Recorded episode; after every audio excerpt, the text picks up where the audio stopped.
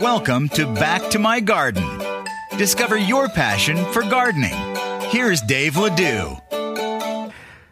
Well, good morning, good afternoon, or good evening, depending on where you are in the world when you listen to this. I'm Dave Ledoux, and welcome to another episode of Back to My Garden. And today, folks, we're going to uncharted waters. We're going across the ocean to Ireland. Uh, David is passionate about the outdoors, connecting with nature and the environment. He loves how gardening can form a bridge to bring people together. He is a brilliant blogger where he writes about plants, nature, gardening, and food. In 2013, his blog, Beyond the Wild Garden, was named to the Garden Blog Hall of Fame, and in 2014, it was named Best Great Outdoors Blog. Joining us from Kildare, Ireland, please welcome David Corscadden. Hi, David. Welcome to the show. Hi, thanks for having me. In 2015, your blog will uh, solve the energy crisis and global warming. Well, that's my plan. I gave you a brief introduction. I'm so excited that you're here. I want to get to know you better, and the guests want to hear your stories. Can you take a minute or two and just relax and share with us a little bit about your background and how did you get into gardening?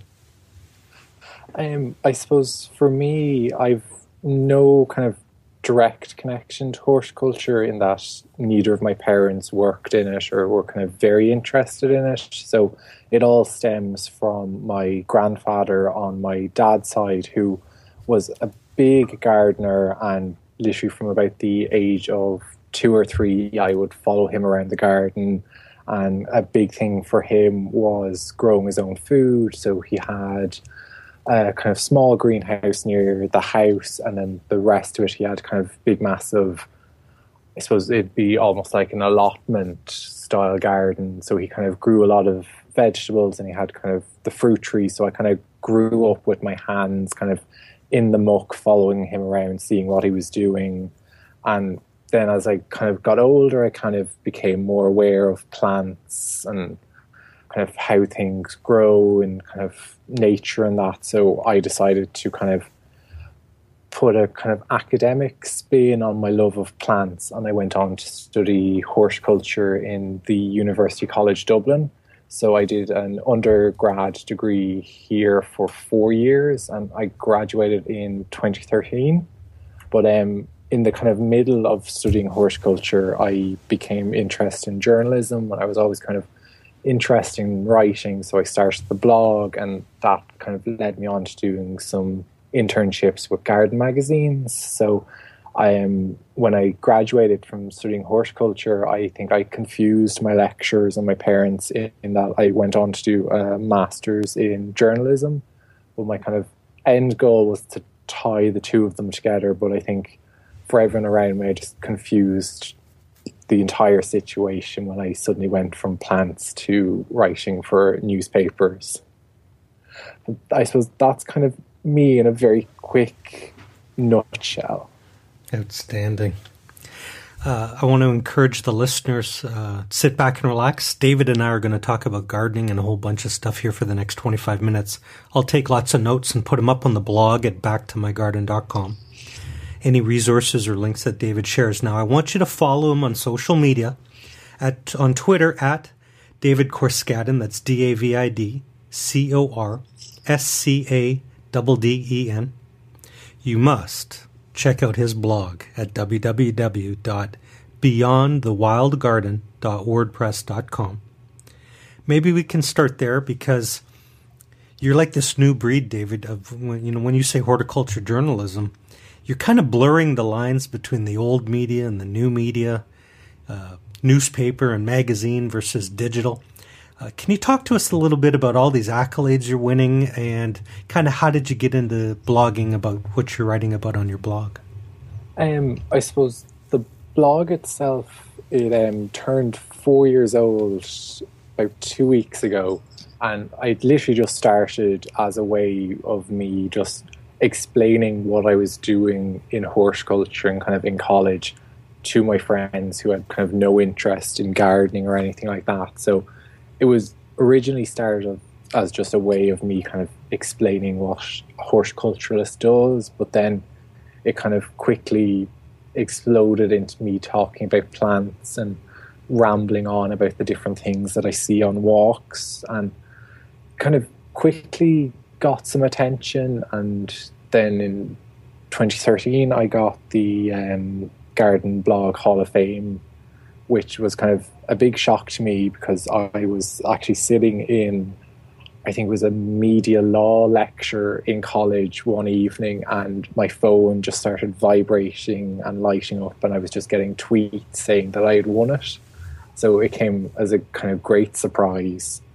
And um, then the more recent one was from the Irish Blog Awards. So I kind of am extremely happy with both of them because the Irish Blog Awards, it's kind of from fellow Irish bloggers, so it has that kind of special connection to me. Whereas the Garden Blog Hall of Fame one is so many other people, and I was up against such kind of brilliant blogs that kind of came as a big shock to me.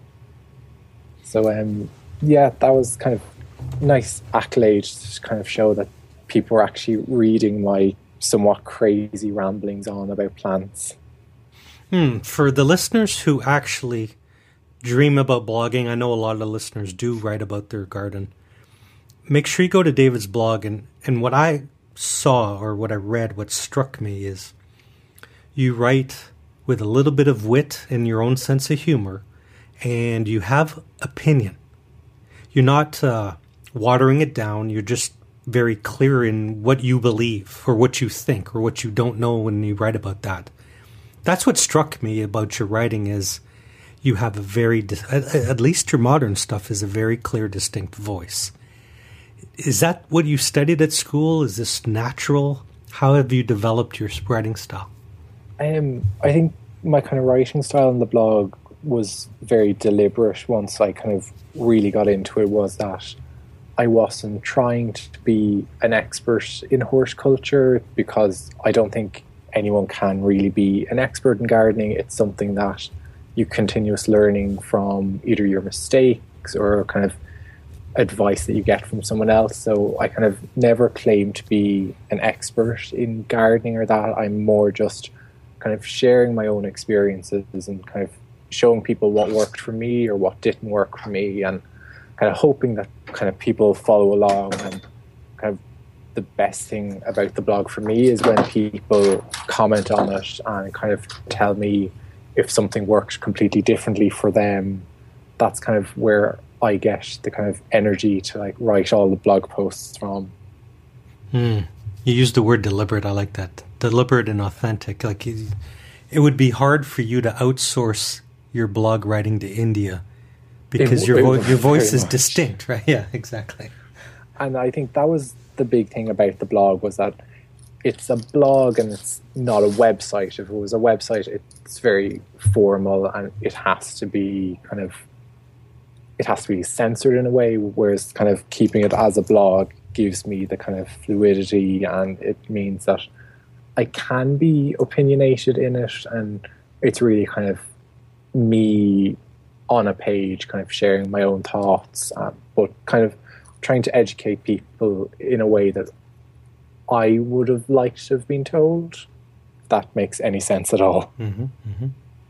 What I love, uh, maybe you can talk about this, is you have your digital presence, which grows by the week, but you have a foot in horticulture journalism in the 20th, 20th century with newspaper or magazine writing. Uh, what are some of the high points of that so far for you? Um, I suppose the kind of biggest milestone so far was getting a gardening column in the Kildare Post, which is kind of a weekly newspaper that goes around um, County Kildare and it has um, an online version as well. That was my kind of first horticultural, dedicated, regular kind of work that I was doing.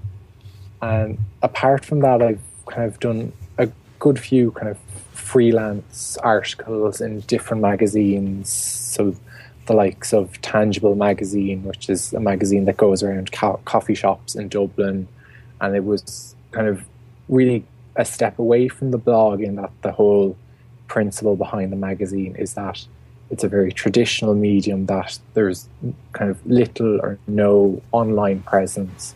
you literally have to get the magazine to read the content. So it was kind of stepping back to the way magazines used to be, and that was kind of fun for me to work on. And I'm working on a new column or a new feature for them at the moment, which will be coming out in March, and it's kind of a gardening 101 for people living in the city and kind of people who have never gardened before. So it's kind of the kind of traditional writing of feature articles is kind of fun for me in that I'm kind of revisiting some of the blog posts that I've done a couple of years ago, but I'm kind of updating them in a much more elaborate way because I kind of feel with the blog, once I write something on the blog, someone can find it if they just search for it. So I try not to kind of repeat myself.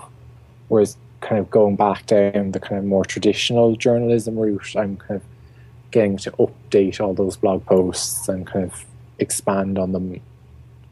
So they've been kind of my two big highlights so far, and um, I got to edit a small magazine for a horticultural trade show that happened last summer.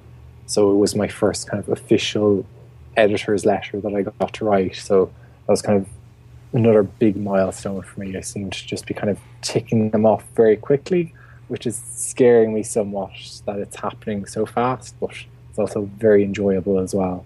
Nice. You know, David, we have listeners now in 62 countries, which boggles my mind. Uh, what's the conversation about gardening and horticulture in Ireland recently? Uh, what's popular? What are people discussing? What are some of the trends you see? Um, I suppose kind of the big discussion that's been going on, or that I've kind of been paying attention to a lot, is kind of young people getting involved in horticulture. It's kind of an open dialogue that's been going on for the past year or two in Ireland, and more so in the United Kingdom, because we're so close. Kind of horticulture interconnects a lot between Ireland and the UK, so it's kind of a movement that started over in the UK and it's slowly trickling over here and kind of gathering a lot of speed at the moment, which I'm kind of very interested in because it's something I obviously would like to see is a lot more young people involved in horticulture. That's the kind of big news story that I've been following at the moment. Um, I suppose apart from that, kind of the big kind of Irish garden news last year was um, Powerscourt Estate in Wicklow was named one of the top tree gardens by National Geographic. It's kind of a big coup for Irish gardens because we do have so many great gardens in Ireland, but that it was recognised by in, an international body and someone like the National Geographic. It's kind of a big milestone for Irish horticulture, I thought. Nice. I can just picture the British being outraged. exactly. Um, I'm not even. I'm not sure if a British garden made the top tree. I know there's definitely a garden in France. Not sure if the UK made the top tree or not. I love that there can even be rivalries and national and international competitions in horticulture. It just kind of shows that uh, the industry as a whole is at a level where these things can occur. Exactly. It really is. You know, my father in law is from Greece.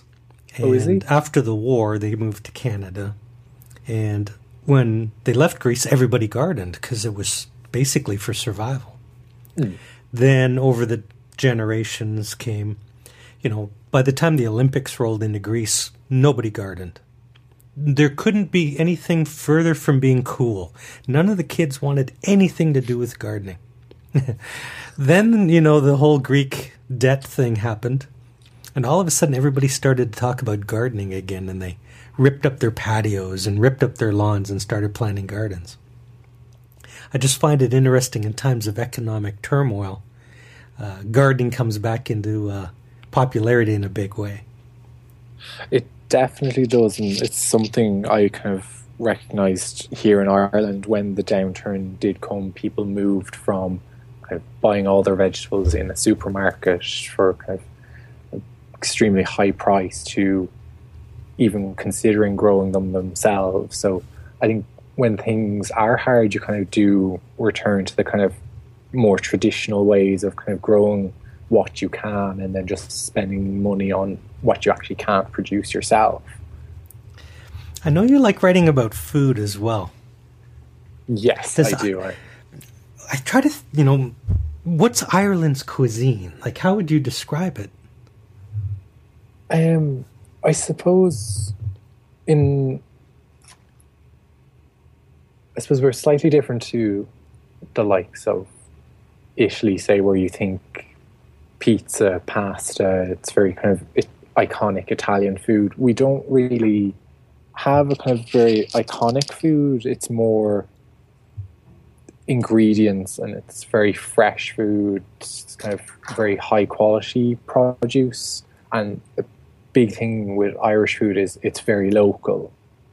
So it's kind of food that it, the produce could have been grown or produced two miles away from your house. I think that's kind of what, to me anyway, defines kind of Irish food is that it's very local, it's very natural, and kind of fresh and healthy.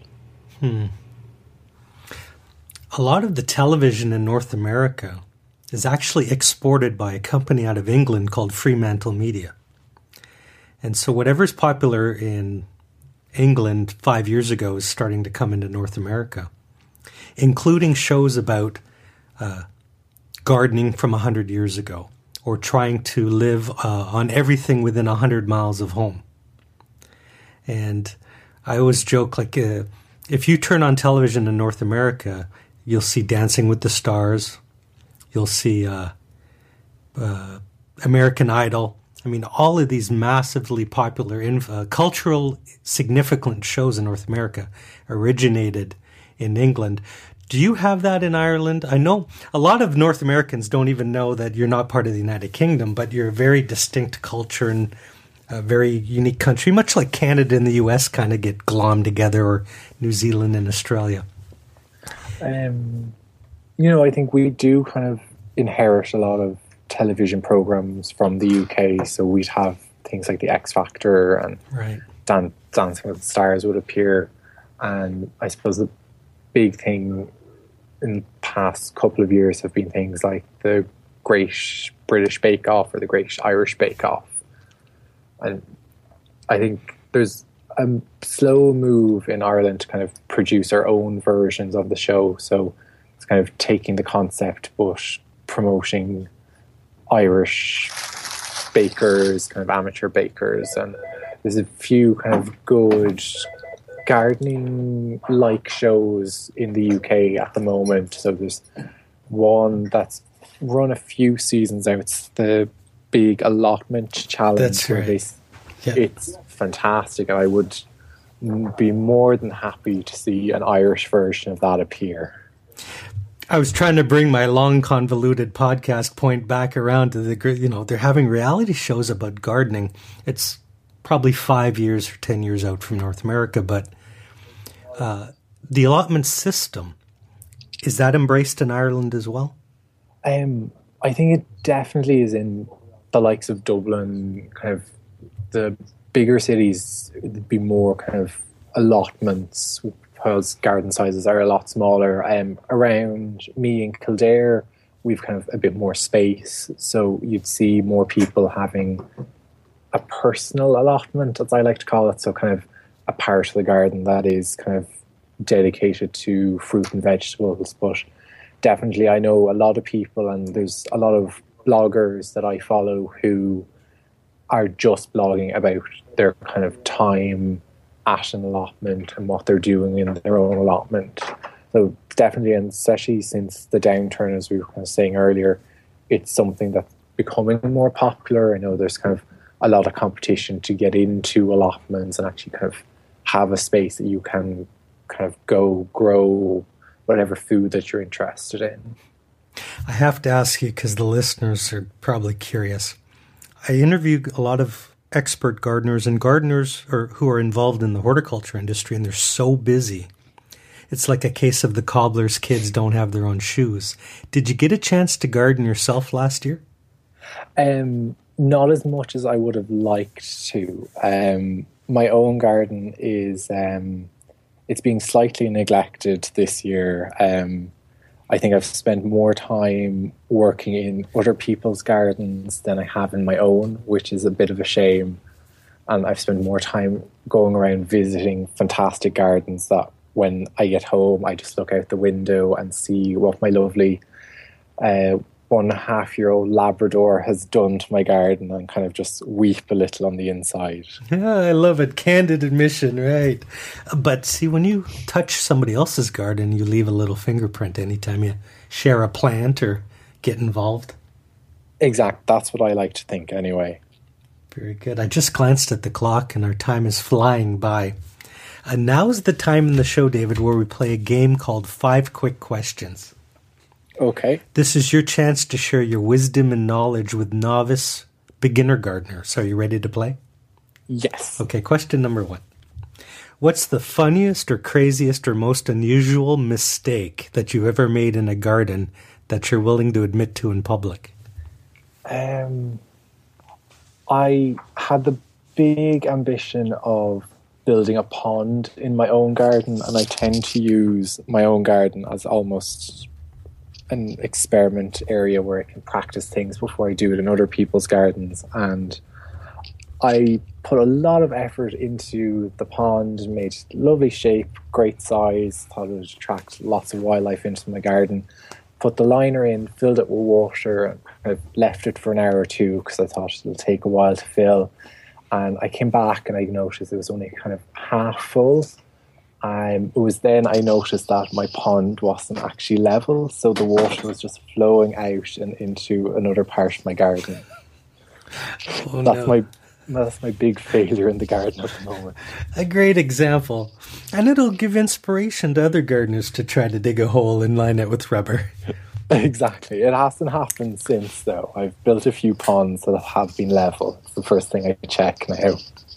I'm completely nodding. I had a pond in one of my gardens, and a deer went into the pond to drink on a hot summer's day and stepped through the liner and tore it, and uh, had to move thousands of pounds of rocks to get at this liner. I, I don't think I'll have to worry about deer getting into my garden. I'd be more worried about the Labrador puppy getting in, Yeah, who I'd say would have a great swim in it if she could. I love water features. Uh, question two. If you were only allowed to grow one plant, what plant would you have to grow? That is a very hard question. Um, I'm a kind of big plant person in that I can't get enough plants. Um, this to be a toss up between either lavender or sunflowers. At a push, I'd have to say lavender. Wow. I'm Just a big sunflower fan myself. I have both in ours. It, it's they're kind of two plants that a garden has to have, in my opinion, anyway. When you said lavender, I thought instantly of pollinators like bees. Yeah. Do you have a bee issue in Ireland, or are you doing pretty well with your bees? Um, I think bees are kind of a sensitive subject all over the world, in that they're kind of they need gardeners' help to make sure you're kind of gardening responsibly, that you aren't damaging them more than they're being damaged already. So, in my own garden, I'm trying to kind of fill it with anything that will kind of help bees in a way. So, a lot of kind of pollinating plants are kind of making an, an appearance, especially around um, my vegetable garden. I'm trying to turn the kind of surrounding areas into kind of bee sanctuary almost. Brilliant. It really makes sense, you know. The you got space for flowers around the veg. You might as well. I mean, they they get along famously. Exactly, they do, and it, I think that's a big thing about my vegetable garden is that it's not just productive. I want it to kind of look pretty as well. I want it to be somewhere where I'll be happy to kind of spend an hour or two on my hands and knees pulling weeds. When you grow sunflowers, are they the ornamental kind or the kind that you have the seeds that you can eat? Um, I just grow the ornamental ones. Okay. I would love to grow the ones that you can um, eat the seeds from. I've become very addicted to overnight oats. It's my kind of go-to breakfast at the moment, and I'm constantly putting sunflower seeds on top of it. So, I'd love to be actually able to go out into my own garden and get some that I could add to my breakfast. Very nice. Last year we grew a kind called a mammoth, and this year we're growing something called a titan, and nine to ten feet tall. You see, yeah, that's what I love about sunflowers is that they're kind of the big giants of the garden. Kind of, like, for me, they're kind of great beacon of kind of joy at the end of my garden because I always put them as far down the garden as possible because it'll force me to walk down the garden and go see how they're doing. Nice. A question three. Now we talk about gardening websites. I want everybody again to bookmark and visit David's site at www.beyondthewildgarden.wordpress.com. Uh, David, do you have uh, a couple of favorite gardening websites to share? Um, I do. Um, I know I listened to um, Catherine Alto, who's on the show, and she stole my kind of number one website, which is the RHS. Mm-hmm. So it's the rhs.org.uk. But I just love it for kind of plant advice and kind of gardening advice in general. I think kind of a great resource to have in that so many different sections of it. It's kind of horticulture summed up in one website, but you can find the advice on kind of how big a plant will grow, when its best season is. So I kind of find it good when you're trying to plan either like an entire garden or just a flower bed or kind of adding a bit more interest to a flower bed, kind of spending an hour or two just scrolling through all the different sections and you'll no doubt find kind of a great plant or something on it that you wouldn't have thought of or you wouldn't you mightn't have seen kind of in a garden centre that you can kind of go on the hunt for. Nice. And um, I suppose another website I like is um, gardenista.com. Mm-hmm. It's more for the kind of garden inspiration. So I'll spend kind of, I'm ashamed to admit it, but hours and hours on it, just scrolling through the posts and the photos and trying to find even kind of small ideas from the gardens that they're looking at and kind of trying to recreate them in my own garden. Nice. I have three that I'm going to suggest for you. That if okay. you, I can introduce you guys, maybe you can do some cross blog promotion. Uh, Andrew Keys has a brilliant blog called GardenSmackdown.com. Again, I'll have these links. If you're driving, don't try to write these on your phone with your thumb. I'll have the links up on the blog. Then Andrea Bellamy, she has a site called heavypetal.ca. Uh, she's Canadian. And uh, Rochelle Greayer, we had Rochelle on the show in our first month. She has a magazine, a print magazine that she is publisher for called Pith and Vigor. And her website is studiogblog.com. So I'll share those links that David and I shared up on the site. Uh, question four is the flip side is do you have a favorite gardening book that you can suggest, David? Um, I'm breaking the rules in that I'm going to say anything by Carol Klein. Um, I completely massive fan of Carol Klein, but um, I suppose the one book of hers that I go to time and time again is one that she did for the RHS called "Grow Your Own Veg," mm-hmm. and it literally goes through every vegetable that you'd ever want to grow in your garden and gives you every sort of tip, advice, kind of everything you need to know about that vegetable and how to kind of grow it successfully in your garden. I love it. I love those kind of, you know, encyclopedic. You know, if you're going to write a book, write a book. you know, exactly. Yeah, and that's very much kind of an encyclopedia for a vegetable garden. She goes through vegetables you wouldn't even think about growing. She'll talk about them. A question five is a fun one. There's no right or wrong answer. Uh, David, is there anything that you've never grown that you would love to take a run at, take a experiment with in your own garden? Um, there's a lot of kind of herbaceous plants that I haven't grown. I'd love to grow delphiniums just because I love the flowers and it's something that I every time I walk past a certain part of my garden I say I want this plant right there but I haven't grown it yet. So it's been on my bucket list of plants to buy for about the past two years. So I think this year it has to be bought and just slotted in. Beautiful. I got the chance to interview a hydrangea expert. And when your episode comes out, she'll be the episode before. And she was part of this organization that studied how to change the color of the plant, of the flower, by feeding the soil. Mm. And I'm enamored with like plant science, you know. It makes sense. If humans change their diet, our appearance changes. So why not plants, right? Exactly. And um, I love hydrangeas, and especially in Ireland because our soil changes so much. Um, if you were to go on kind of a long enough drive around the country, you'll go through areas where you'll have extremely kind of vibrant pink ones to kind of almost baby blue ones. So I like that way in that I'd love a garden where I had both in this right beside each other, but I think I'd have to add a lot of different things to my soil it would be kind of mad scientist experiment to try and do it. I love it. Uh, we're coming up on the beginning here of a brand new year. What does this 2015 kind of hold for you? What are some things you hope to accomplish? I suppose the biggest thing at the moment is my dissertation for my master's. So I finished my master's in August.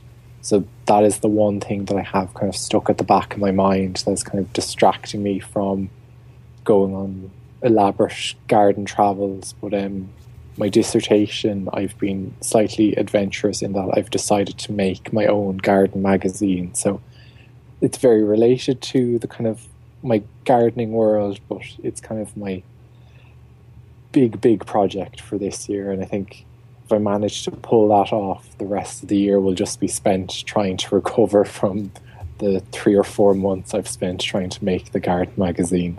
Amazing. Uh, for those of you listening, if you have uh, a love of gardening magazines, reach out to David on Twitter at David Corscadden. And then, of course, through his uh, amazing blog at beyondthewildgarden.wordpress.com. Uh, David, we're nearly out of time. You've been a brilliant guest. Thank you very much. I want to invite you to have the last word to the listeners today. Can you leave us with either a pearl of wisdom or a note of encouragement? Um, I suppose the one bit of advice I got when I was kind of studying horticulture and I kind of started the blog was to not compare myself to anyone else and just go at my own speed and do what I think is right in a garden even though people might contradict you and it might work out, it, gardening is an experiment and it's learning from your mistakes and not being afraid to make the mistakes. That plants will die, but you can buy another one to replace it. Absolutely. Sensational. Thank you for being on the show, David. Thank you very much for having me.